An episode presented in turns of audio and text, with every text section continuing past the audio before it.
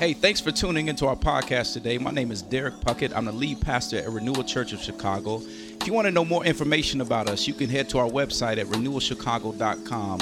I pray today that this message is a blessing and an encouragement to your soul.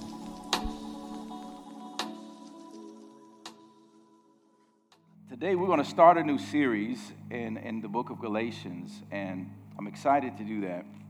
Before we get into that, I want to say a little bit about where we have come from, what we said, and what we did last week. Um, last week, or two weeks ago, I, I, I walked us through a little bit of our vision and just where we're going in this season. And I gave you this vision of cultivation. Everybody say cultivation. Cultivation, cultivation. cultivation. I gave this vision of cultivation, and I, I had to look up this, this word cultivation because as I prayed through the season and what I believe that God would have me say to you all was just this idea of cultivation. And when I looked up the definition by way of reminder, I get two different definitions. There were many other ones that dealt with agriculture, but the ones I wanted to pay attention to were these two. It said devotion of time or attention to the improvement of something devotion of time or attention to the improvement of something. And the second one was advancement or refinement in physical, intellectual, or moral condition. Now, both of these definitions and others that I have found, they all deal with this idea of spending time. Uh, spending time on something to make it better or to refine it. And the problem of the question that I posed to you all before we got into this whole idea of cultivation was that we had the answer was it was what are we cultivating? Or in other words, whatever we're spending time on, is it worth cultivating? And I, I said, what gardens are you cultivating? Where are you spending time? And and what, what I'm getting at with this is that I really believe that the church, and I'm not just talking about renewal, I'm talking about the church at large, has, has been too dedicated to the wrong things in many ways that has led us to cultivating the wrong parenthetical gardens in our lives. And that may be the garden of your job. That could be the garden of your home. That could be the garden of your family, your feelings, etc. Whatever it is on down the line, we as a people have dedicated our attention and our time to all different types of things that we believe will give us peace. We believe they'll give us joy. We believe they'll give us fulfillment and much more. But we soon come to find out that that thing or that person or whatever we put our trust in, put our hope in, it doesn't give us what we've been searching for. In fact, it just keeps asking for more and more and more attention, more of your time. You got to give more instead of getting. Listen, as a Christian, there's not more to do. There's not more to add to the work of God. And the reason I say this is because when we're devoting more time and time and attention to more and more things in our lives, in actuality, what's really happening is that we're not believing God to be sufficient. And instead, we're believing whatever this thing is, or we're believing in ourselves that whatever we're cultivating, that, that, that thing's going to give us what God can give us. Hear me, hear me. God has called the Christian to love him and to love their neighbor as they love themselves. And by doing so, we now cultivate the mission of God instead of our own mission, which in the long run, watch this, it, it leaves us more satisfied, leaves us more joyful, leaves us more fulfilled, leaves us more peace and more filled with love. Well, what, am I, what I'm getting at is, is that in order for us to cultivate the garden of our own lives individually and this garden of renewal church of chicago. We have to begin with believing the gospel and not only just believing the gospel that, that saves us but the gospel is what gives us true security. It's what gives us true freedom. It's what gives us joy and significance and satisfaction in our lives See, when we believe that by the grace of God and by faith in Jesus' death, burial, and his resurrection, that we're saved, it doesn't just end there. See, the gospel of Jesus Christ, it's not just the ABCs to the faith, it's the A to Z. He says, I'm the Alpha and the Omega. I'm the beginning and the end. You don't just come to Jesus and, and get saved and it ends there. Okay, so y'all missing this. So uh, let me go back to the garden illustration. In the beginning, in Genesis 1, it says that, that God created all of existence. He created everything. And then he creates this garden and he puts Adam and Eve in the garden and, and, and he creates the garden. And everything he created was good. It was, it was good. It was good. No, no imperfections, nothing. It was good. And see, when you believe that God created everything and, and, then created it good, now watch this. When he now when you're in the garden that he's put you in, you're able to cultivate it the right way without worry. You're able to live in freedom. You're able to work from a place of freedom. Why? Because God has done all the hard work. He made it good. So now you get to live from a place of freedom. I'm already preaching. I ain't even opened up the Bible yet. I'm sorry, y'all. I'm excited about where we're going in Galatians. Made it good. And see, the same is, it's true when you really understand the gospel of Jesus Christ. When you understand that Jesus didn't just save you from your sin, but that Jesus' sacrifice was to help you live in your day to day life, it now changes and transforms the way people live. The book of Galatians, uh, it, it's going to show us just that. Paul, Paul, in this book, he's, he's writing to the church of Galatia, uh, which is uh, a region now in modern day Turkey. Uh, Paul preached the gospel, and people got saved. They received Jesus as their Lord and Savior, and the church is formed. But while Paul is away after preaching the gospel to them, uh, the false teaching starts to enter the land and people start believing a different gospel. They start adding on to the word of god that has already been already been preached to them. And they're, they, thus they're adding to uh, salvation. And so paul in galatians he, he writes to correct and to rebuke the church saying there's only one gospel of jesus christ. There's not many there's one. Thus Make sure you aren't believing something else and cultivating the wrong garden. Listen, I, I, I'm excited to jump into this book because if we're going to grow as a church, if we're going to truly cultivate the way that I believe God has called us to as this garden of renewal and individuals, it starts with what God has done on our behalf. So let's go ahead, and let's open up our Bibles, Galatians chapter 1. We're going to read the first nine verses today, Galatians chapter 1. And this is going to serve sort of as an intro to the book of Galatians. But what's going to happen here is that Paul's going to really set the tone for where he's going. And if you haven't already heard it in my voice, you, you, you, I'm going to set the tone too. That, that, that Paul's taking us someplace here. He's rebuking. This is, it's not going to feel good at times, but he's calling them back to the goodness of the gospel. So it's all in love. Galatians chapter 1 uh, verses 1 through 9. If you got to go ahead and stand your feet with me as we read the Word of God and honor it together. Galatians chapter 1. I need y'all to go with me this morning. I'm already excited. I need, I need some amens and hallelujahs. Galatians chapter 1. Here now the reading of God's word. It says, Paul, an apostle, not from men, not through man, nor through man but through Jesus Christ and God the Father, who raised him from the dead. And all the brothers who are with me to the churches of Galatia. Grace to you and peace from God our Father and the Lord Jesus Christ, who gave himself for our sins to deliver us from this present evil age, according to the will of our God and Father, to whom be the glory forever and ever. Amen. I am astonished. Y'all remember that word, underline it. Astonished that you are so quickly deserting him who called you in the grace of Christ and are turning to a different gospel. Not that there is another one, but there are some who, who trouble you and want to distort the gospel of Christ. But even if we or an angel from heaven should preach to you a gospel contrary to the one we've preached to you, let him be accursed. As we've said before, so I now say it again if anyone is preaching to you a gospel contrary to the one you received, let him be cursed. The very word of God, amen. Today I want to preach on the topic There is only one. There is only one. Let's pray before we go any further. Father, thank you for this morning.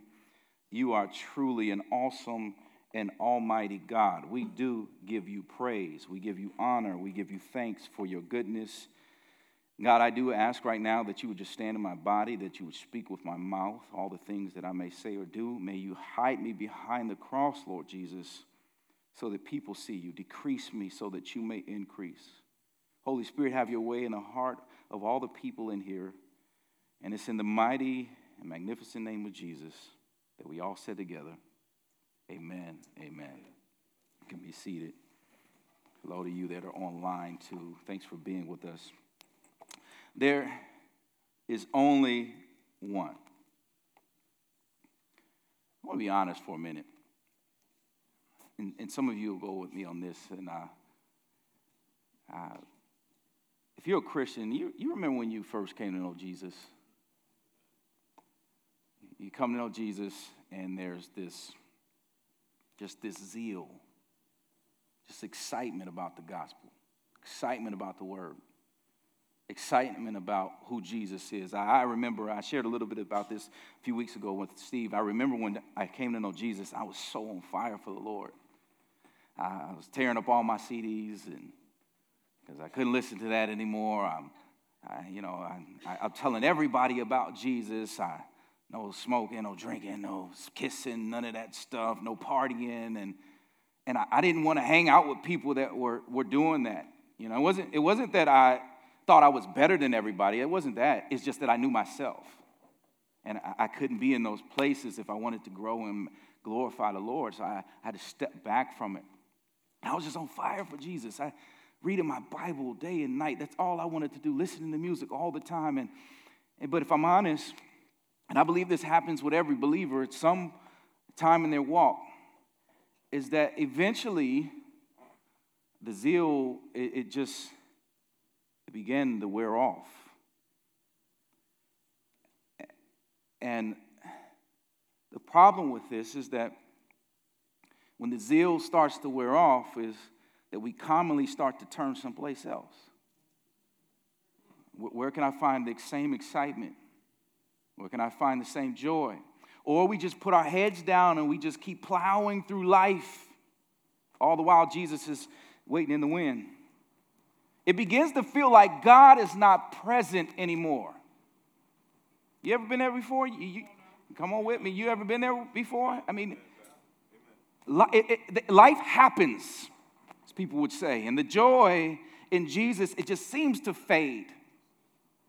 And the problem with this, it's this plateau effect, as they would like to call it, and is that we plateau someplace in our in our walk with Jesus, and we get to this place where we start feeling things around us, problems just feel too hard, and and at that moment we got a choice to make. We're going to continue to pursue after Jesus, or or we go elsewhere. And a lot of times it's in that moment that we turn elsewhere and we turn inward to find satisfaction. And and here's the thing: it doesn't happen overnight. It's a subtle drift in your heart. It, it just subtly happens. And, and over time, you get to this place where you're like, I, I, I, don't, I, don't, I, I don't even know, like, is the Bible real? Oh, man, it, it's, you start questioning God, you start questioning your own salvation, you start doing and allowing things in your life that you would never do. Been there? I see some heads. And if you're not shaking your head and you're a believer, I'm going to answer it for you. You've been there before. If you're not there yet, you, you will have it happen. We start to believe that there, maybe there's more that, than Jesus has to offer. And we may not say that out loud, but through our actions, through what we do, our life speaks to something else. The love that we once had, where all that mattered was the things of God is no more. We start to add to the gospel and bend it to make it fit what we feel or what we think. And now we make salvation something altogether different than grace through faith in Jesus Christ. If honest and a believer, we have been there before. Some of us are there right now. Paul, in this passage right here, he, he, he tries to confront this Christian norm. And he says, There's only one.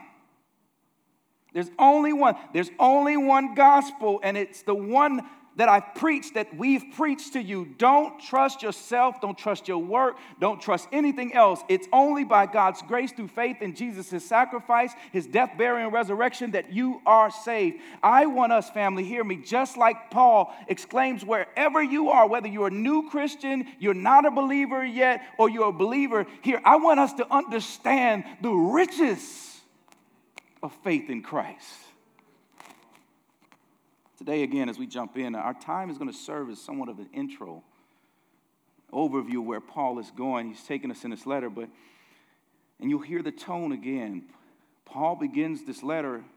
I love it. He introduces himself, which is, which is normal for Paul when he's introducing his letters. He introduces himself in it, but this one's a little different. He specifically reintroduces himself as an apostle, and he says, not from men nor through men. Y'all see that? But through Jesus Christ and God the Father.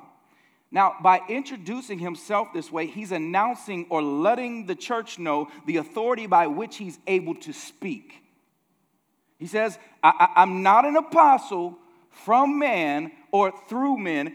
What he, what he means is, if we relate it to today's terms, it, it, he's, he's saying, I'm, a per, I, I'm, not, I'm not a person that's called uh, to the ministry. Uh, I, every man or per, woman is called to the ministry is called through the work of the Holy Spirit in their heart. But he says, my difference is that it, those folks, they're called, yes, by God, but they're appointed by man. They're appointed by someone else. They're, i.e., hired on a church staff or, or they're or, ordained. They're appointed. They're put in position. He said, No, no, no, that's not me. I'm an apostle appointed through Jesus Christ and God the Father he's making a very exclusive claim here because the 12 disciples slash apostles and Paul were the only ones that had a direct interaction with Jesus. They're sent by him. So, so he's saying, I, I wasn't commissioned by anybody else. My message came directly from God. I'm, I'm different. So he's announcing his, his own authority, but he's even more so giving credit to the truth that he's speaking the truth of the gospel that he's proclaiming as it came directly from God. He didn't get this secondhand. He didn't get it from a sermon. No, no, no. This ain't his mama's religion. He didn't learn this in church. He got it directly from God. Now, this is very important to understand as we walk through this letter because, again, Paul is speaking to the church that has now begun to add to the gospel message that he once preached. They, they're now believing a false theology. He's saying, Listen to me. Stop listening to everybody else. What I have to say is worth listening to. And then I love verse 3 because he jumps, before he jumps any further, he wishes them grace and peace.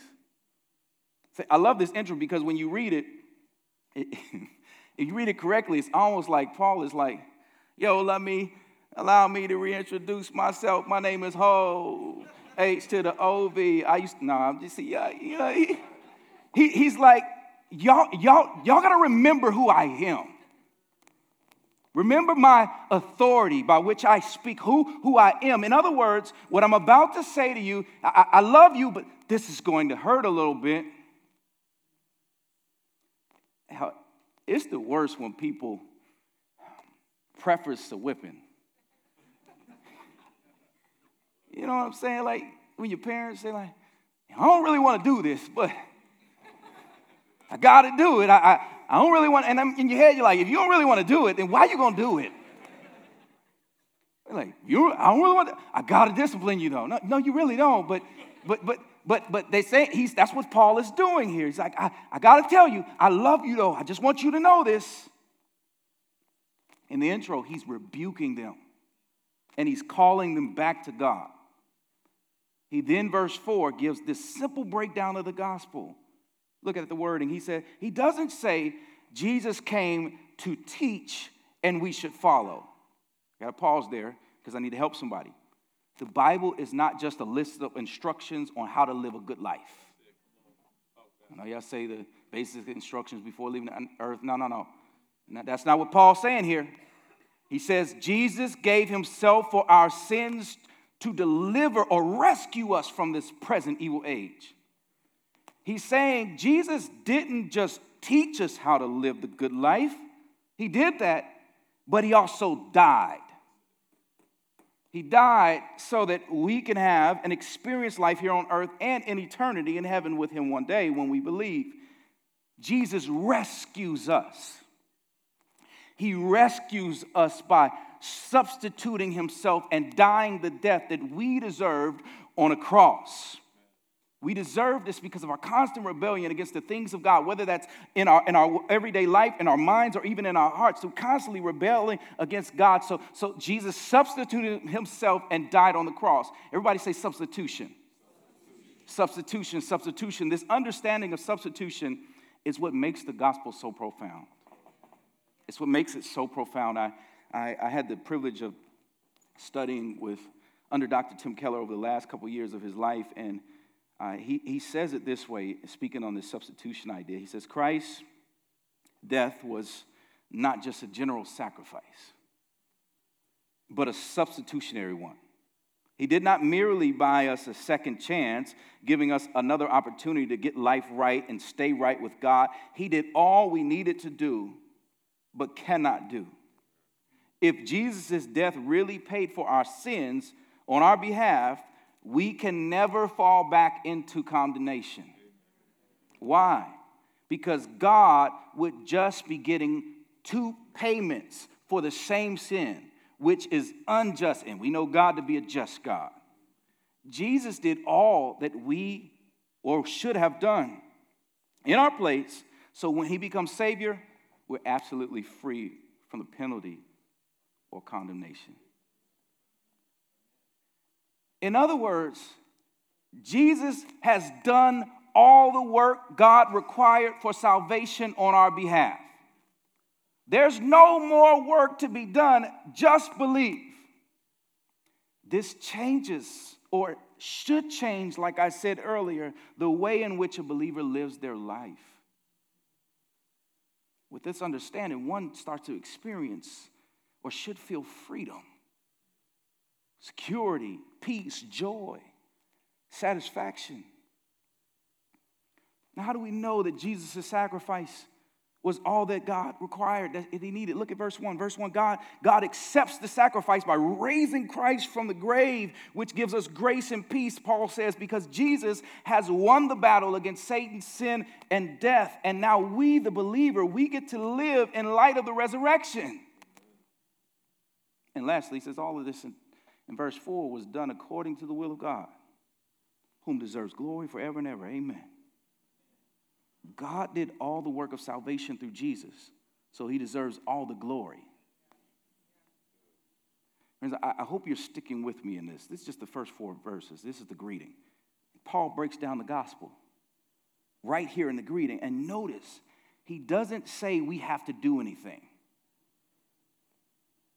He doesn't say we need to add to it.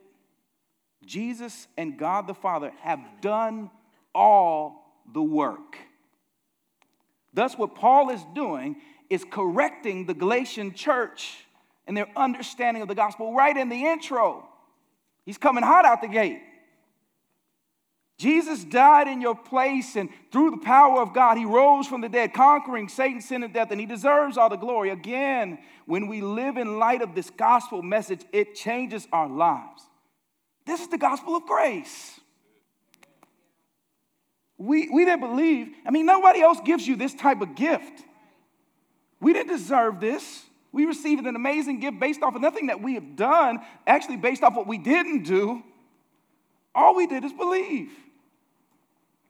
When believers understand the amount of goodness that's been done on their behalf, y'all, that to save them, it changes the way you live. You, you, you can't go back. It's hard. God has been too good. Okay, so let me, let me break this down a little bit.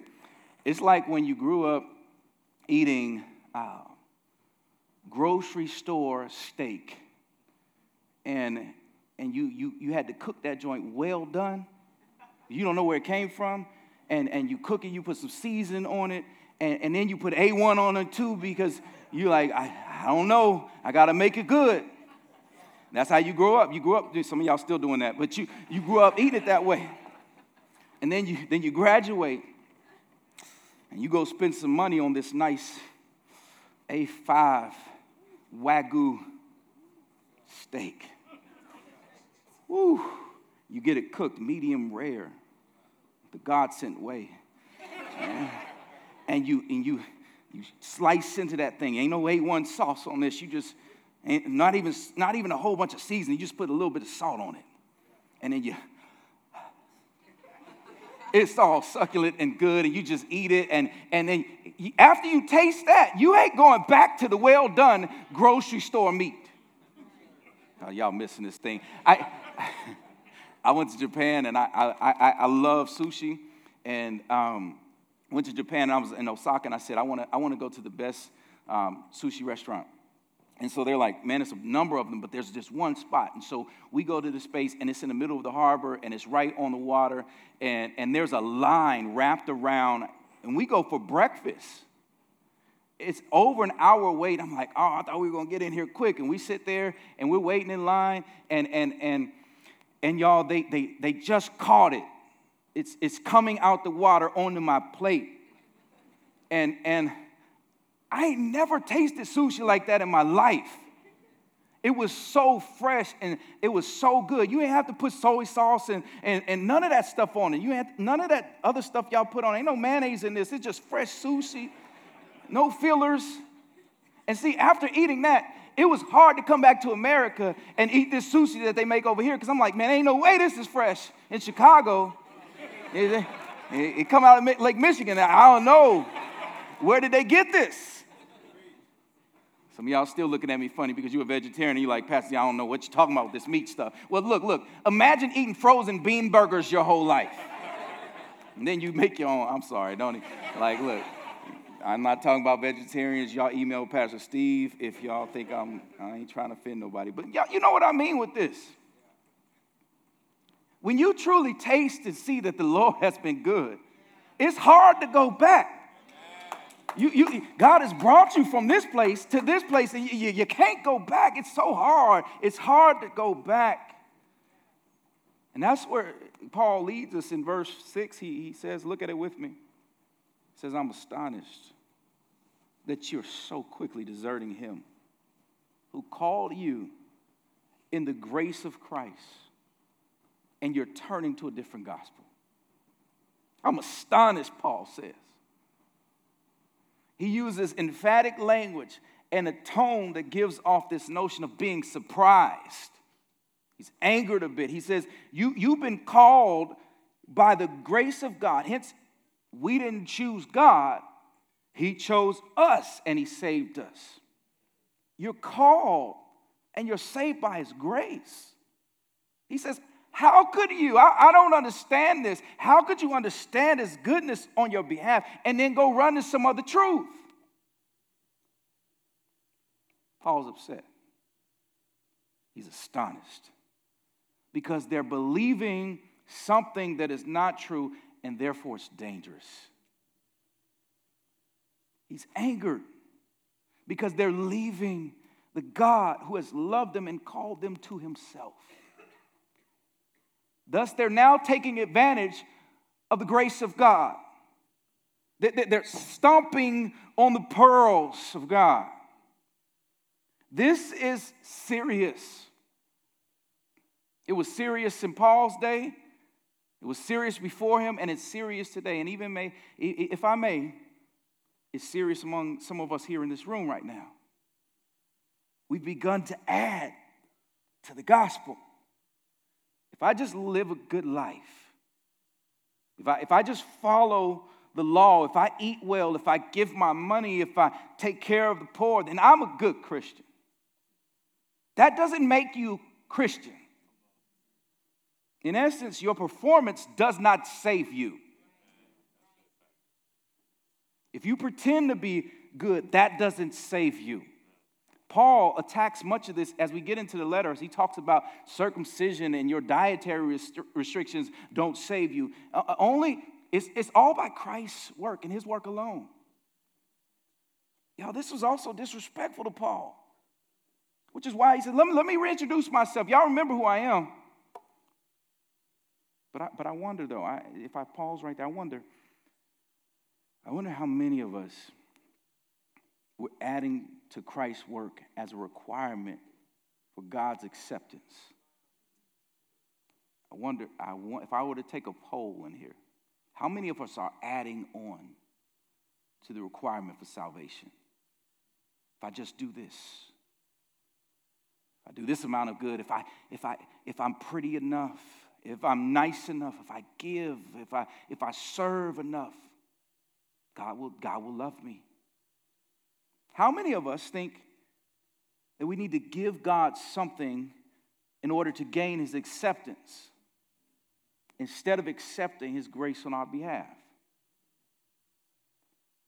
Paul's trying to let them and us know that there's no more to do.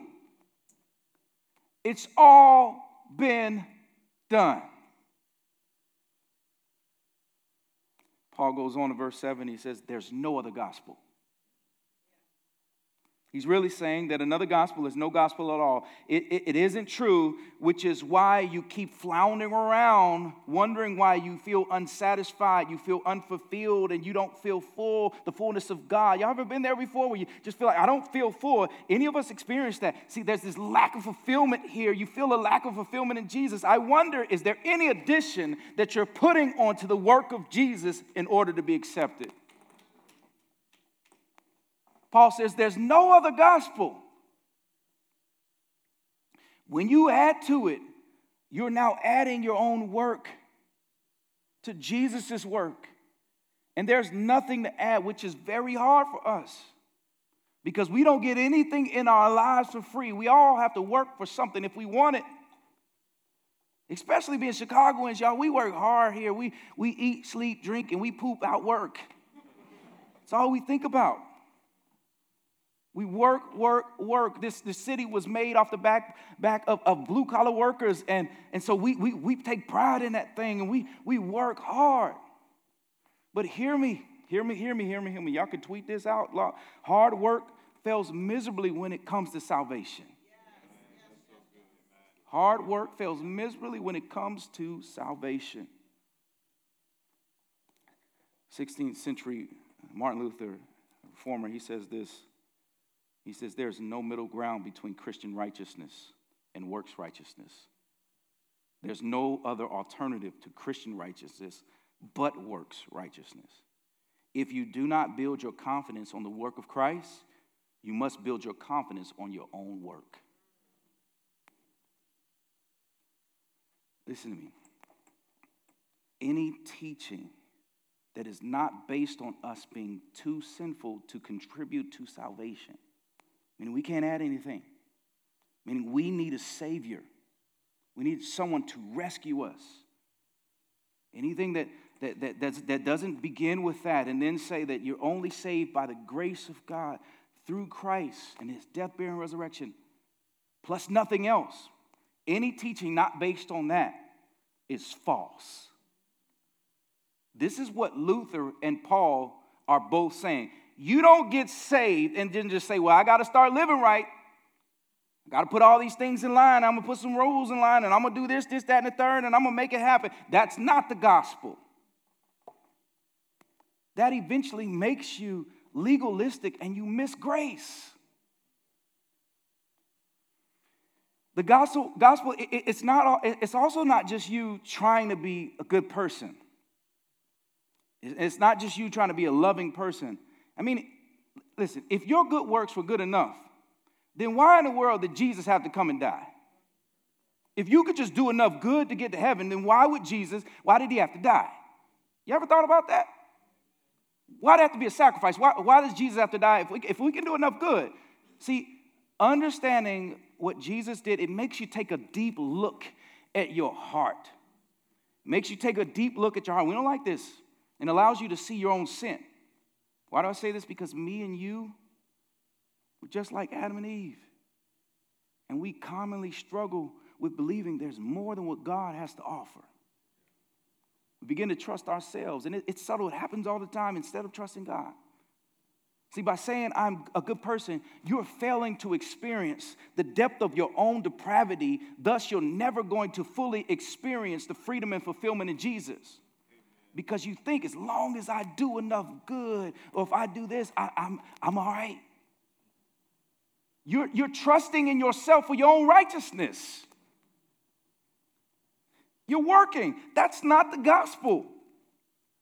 And this also means you probably never thought about this. Well, if I'm good enough, if I'm good enough, I'm gonna go to heaven. That means if I gotta be, I gotta be a good person to go to heaven, that means that all bad people go to hell. That now makes the gospel exclusive instead of inclusive. That's not the gospel. Your performance doesn't lead you to Jesus. You being good doesn't lead to Christ either. And you being legalistic doesn't lead to gospel fulfillment either. There's only one gospel message. The gospel is that you're saved by faith in Christ alone and live by faith, understanding that what he's done for you, and now that informs, that now directs your life. In other words, it ain't you changing, it's the work of God that he does within you that makes you now live differently. Family, we got to stop adding to the gospel. You got to believe, believe, believe, believe, believe, believe. Porky Pig up in here, believe, believe, believe, believe, believe. Live by faith. Y'all don't even know who Porky Pig is. Like, you got to believe. Got to believe, believe. As we round third and head home here, verse 8, Paul says something very interesting. He drives his point home and he, he says that his apostolic authority is even derived from the gospel.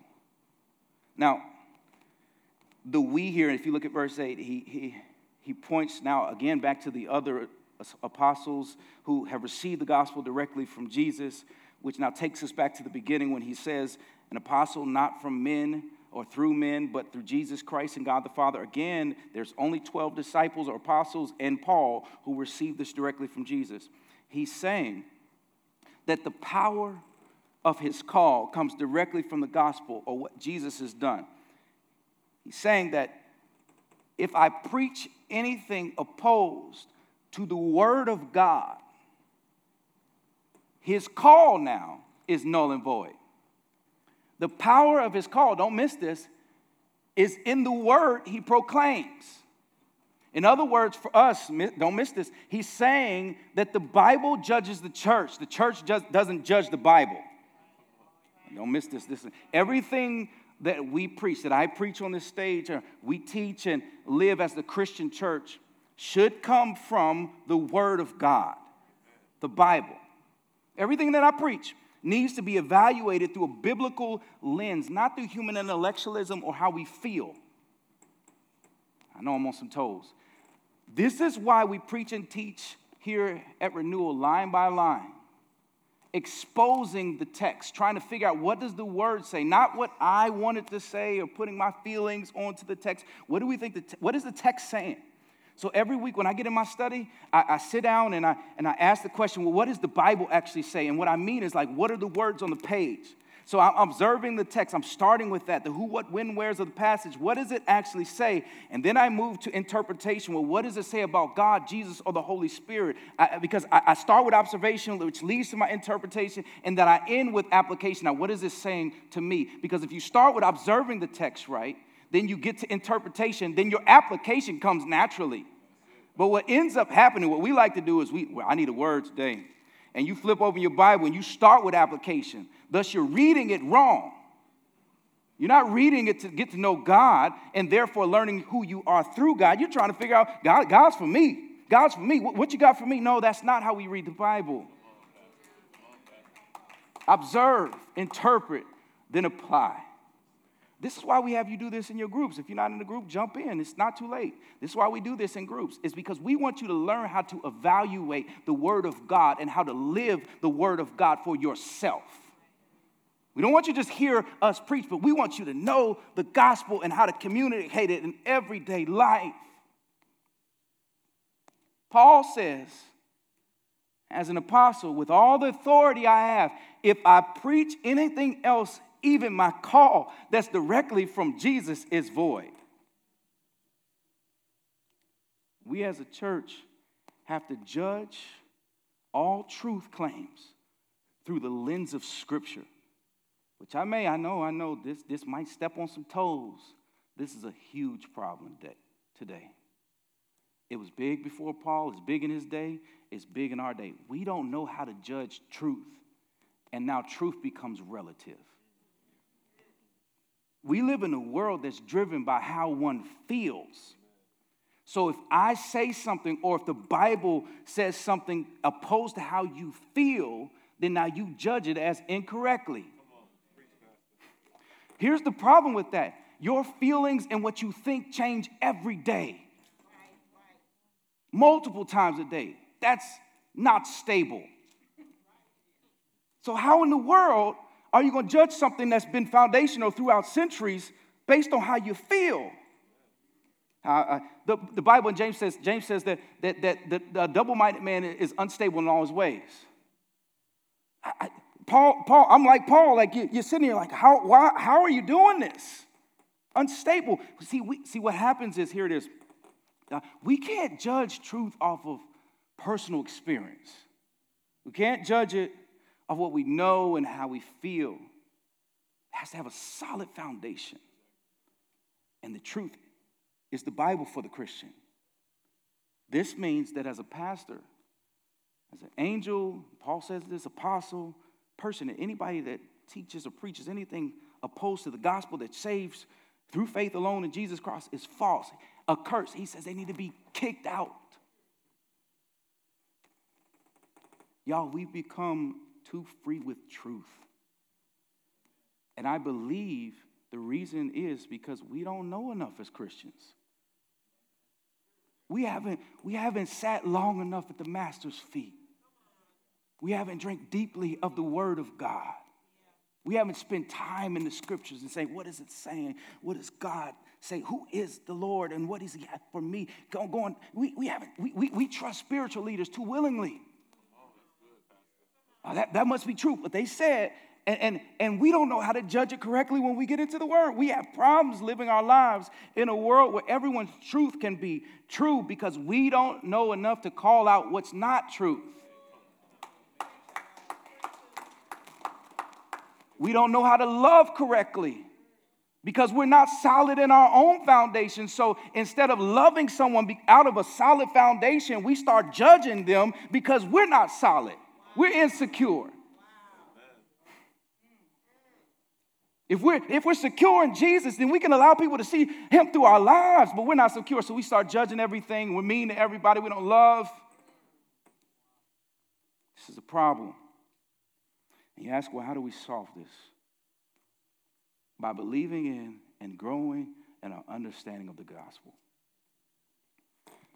Chris, put that the first diagram up if you don't mind. The first diagram, if you look at this, I've shown this before to some of you all, but when we come to Jesus, I talked about this first uh, conversion, the cross is huge in our life. What Jesus did, it's all that we can see. We don't, he's covered my sin. He's, he's, he's, he's been gracious and loving to me. We're all about Jesus. And then as we keep going along in our walk with Jesus, we start, we start seeing the depth of our depravity. We start seeing how messed up we really are and how deep it is in our heart. And then we start seeing how God is so high and lifted up. And we're like, ain't no way I'm going to be up there with God. I can't reach him. That the gap is so large. And all the while, we're shrinking the cross. We're not looking at Jesus anymore. We're just looking at ourselves and God. We, we're not realizing that He's crossed that chasm. And so we, we start walking away trying to find other excitement, other places, and things from uh, uh, uh, where can we get the same joy? When in actuality, it should look like this diagram. The cross should continually get larger in our life. And so, as we grow in our walks with Jesus, we start seeing how sinful we are, but yet we see how good God is and how big He is. We start, we start, we're not saying, oh, I can't never reach that, but Jesus. Jesus has been good to me. He didn't just save me here, He saved me from my past, present, and my future sins. He has covered my worst and He's, he's with me in my best. He's taken me from here, He's taken me to here. Y'all, y'all got a testimony. See, this is what this does. When you walk with Jesus long enough and you keep Him at the forefront of your mind instead of your own mess and your own works, and I, I got to do this, I got to get to God through this, I got to do this, I got to do this. No, Jesus already did the work. When you look at it, Jesus already done the work from past, present, and future. See, as we grow in our walks with the Lord, it's not just a one stop shop. We got to continually grow in our understanding of the gospel and keep it at the forefront of our minds. Let me ask you does the gospel impact your whole life? Do you drink deeply of the word? Are you growing in your understanding? To bring this all home, friends, I promise I'm done. Paul,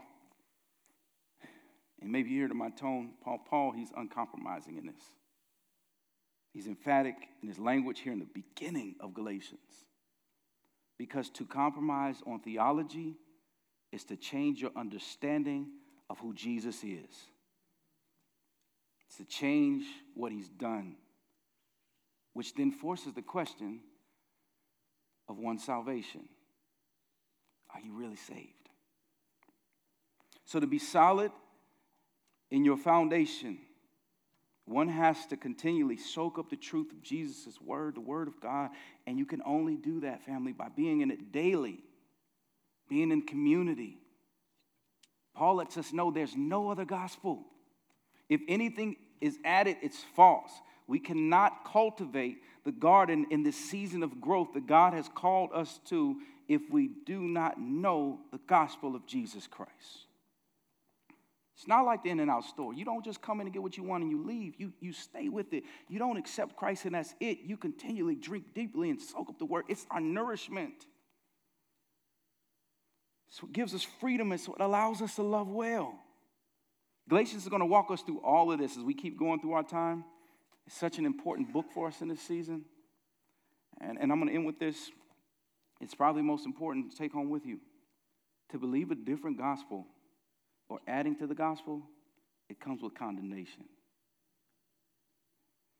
This is why when we believe something different, we're not solid in our foundation, we start to feel fear.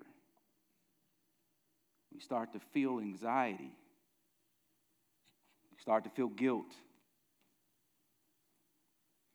because we don't truly understand the grace by which we've been saved. There's no new or different gospel. Stop listening to the late, I gotta help you, the latest Instagram pastor and televangelist who's trying to make it all sexy and doing things all on stage and everything. No, there's nothing new. But when you drink deeply of the word, it will change your life. Again, I wonder, I wonder how many of us, if we're honest, we're missing the full satisfaction, peace, and joy and love of God because we're adding something to the work of Jesus. Just believe and soak up the truth of Jesus daily and watch your life change. Today, Paul opens up with this loving rebuke, and so am I. And I, because your understanding of the gospel is essential to your soul. I can't wait to journey through this book. And I hope you're with me. Y'all ready? I got a few amens because some of y'all are on the fence. It's a word that kind of slaps you in your face a little bit. And before we go to the table, I want to open it up with this. There are some of us in here today that have never accepted Jesus as their Lord and Savior. You've never fully given your life to Jesus. Why not today? The word says if you confess with your mouth and believe in your heart that Jesus is Lord, God raised him from the dead, he, he beat Satan, sin, and death. If you believe that, you're saved. No work. Then you drink daily of this, and your life will change. There's some of us in here that need to give our lives to Jesus. I trust you with all of me, God. I give it to you. And then there's some of us on the other hand that we've trusted Jesus, but we lost it. Well, the zeal is gone. We, we've been trust. Summer got to us. We went to everything. And we don't know where we are right now. And Jesus is saying, Come to me. Come to me. Believe. I got you. I love you. I'm for you. I'm with you. I'm going to pray, and I just want you to do business with Jesus. And if that's you, I'm going to be standing in front. If you're in one of those places, I don't want you to leave this place the same way you came out. Let's start this series. Let's start this season off right. Come pray with me. Pray with Pastor Steve. Miss Tammy will be in the back. Uh, Ramona will be in the back. We'd love to pray with you. Let us know what Jesus is doing in your life and let us walk with you. Amen. Let's pray. Father, thank you for your goodness this morning. You are truly awesome and amazing. We give you praise. We give you thanks because you are good. As we sang that this morning. We thank you for saving. We thank you for working in our lives. We thank you for even a loving rebuke to say, there's only one gospel. Stop doing more. You've already done all the work. It's finished. You said on the cross, it's finished. There's nothing more to add. Thank you for that goodness. Let us trust that today and forevermore. In Jesus' name we say, Amen. Thanks again for tuning into our podcast today. I pray that it was a blessing and an encouragement to your soul. I look to see you at one of our services at 9 or 11 a.m. on Sunday morning. Take care. God bless you.